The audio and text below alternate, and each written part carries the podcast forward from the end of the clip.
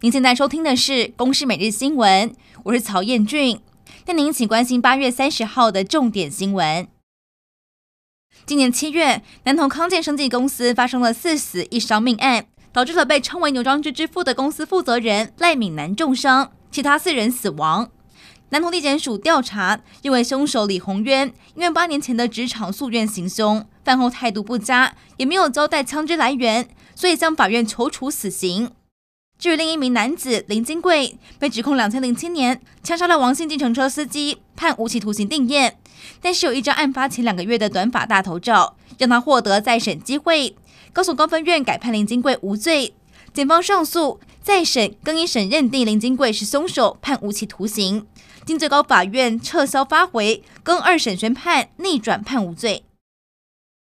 检警侦办的柬埔寨人口贩运案持续逮捕人蛇集团，到二十八号为止，检警调已经逮捕上百人，其中三十九人裁定羁押。受国际压力影响，警方表示，柬埔寨当地的人蛇集团已经开始往寮国移动，提醒国人注意。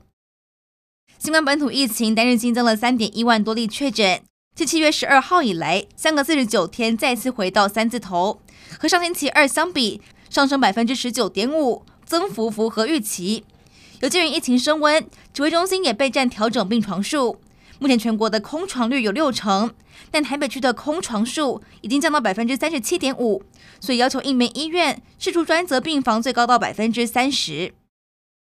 今年第十一号台风轩岚诺在台湾东北东方一千六百多公里海面上，强度在增加当中，有可能发展为强烈台风。预估在九月一号到三号期间离台湾最近。但后续因为缺乏导引气流，加上在台风旁边还有低压发展，所以路径依然不确定。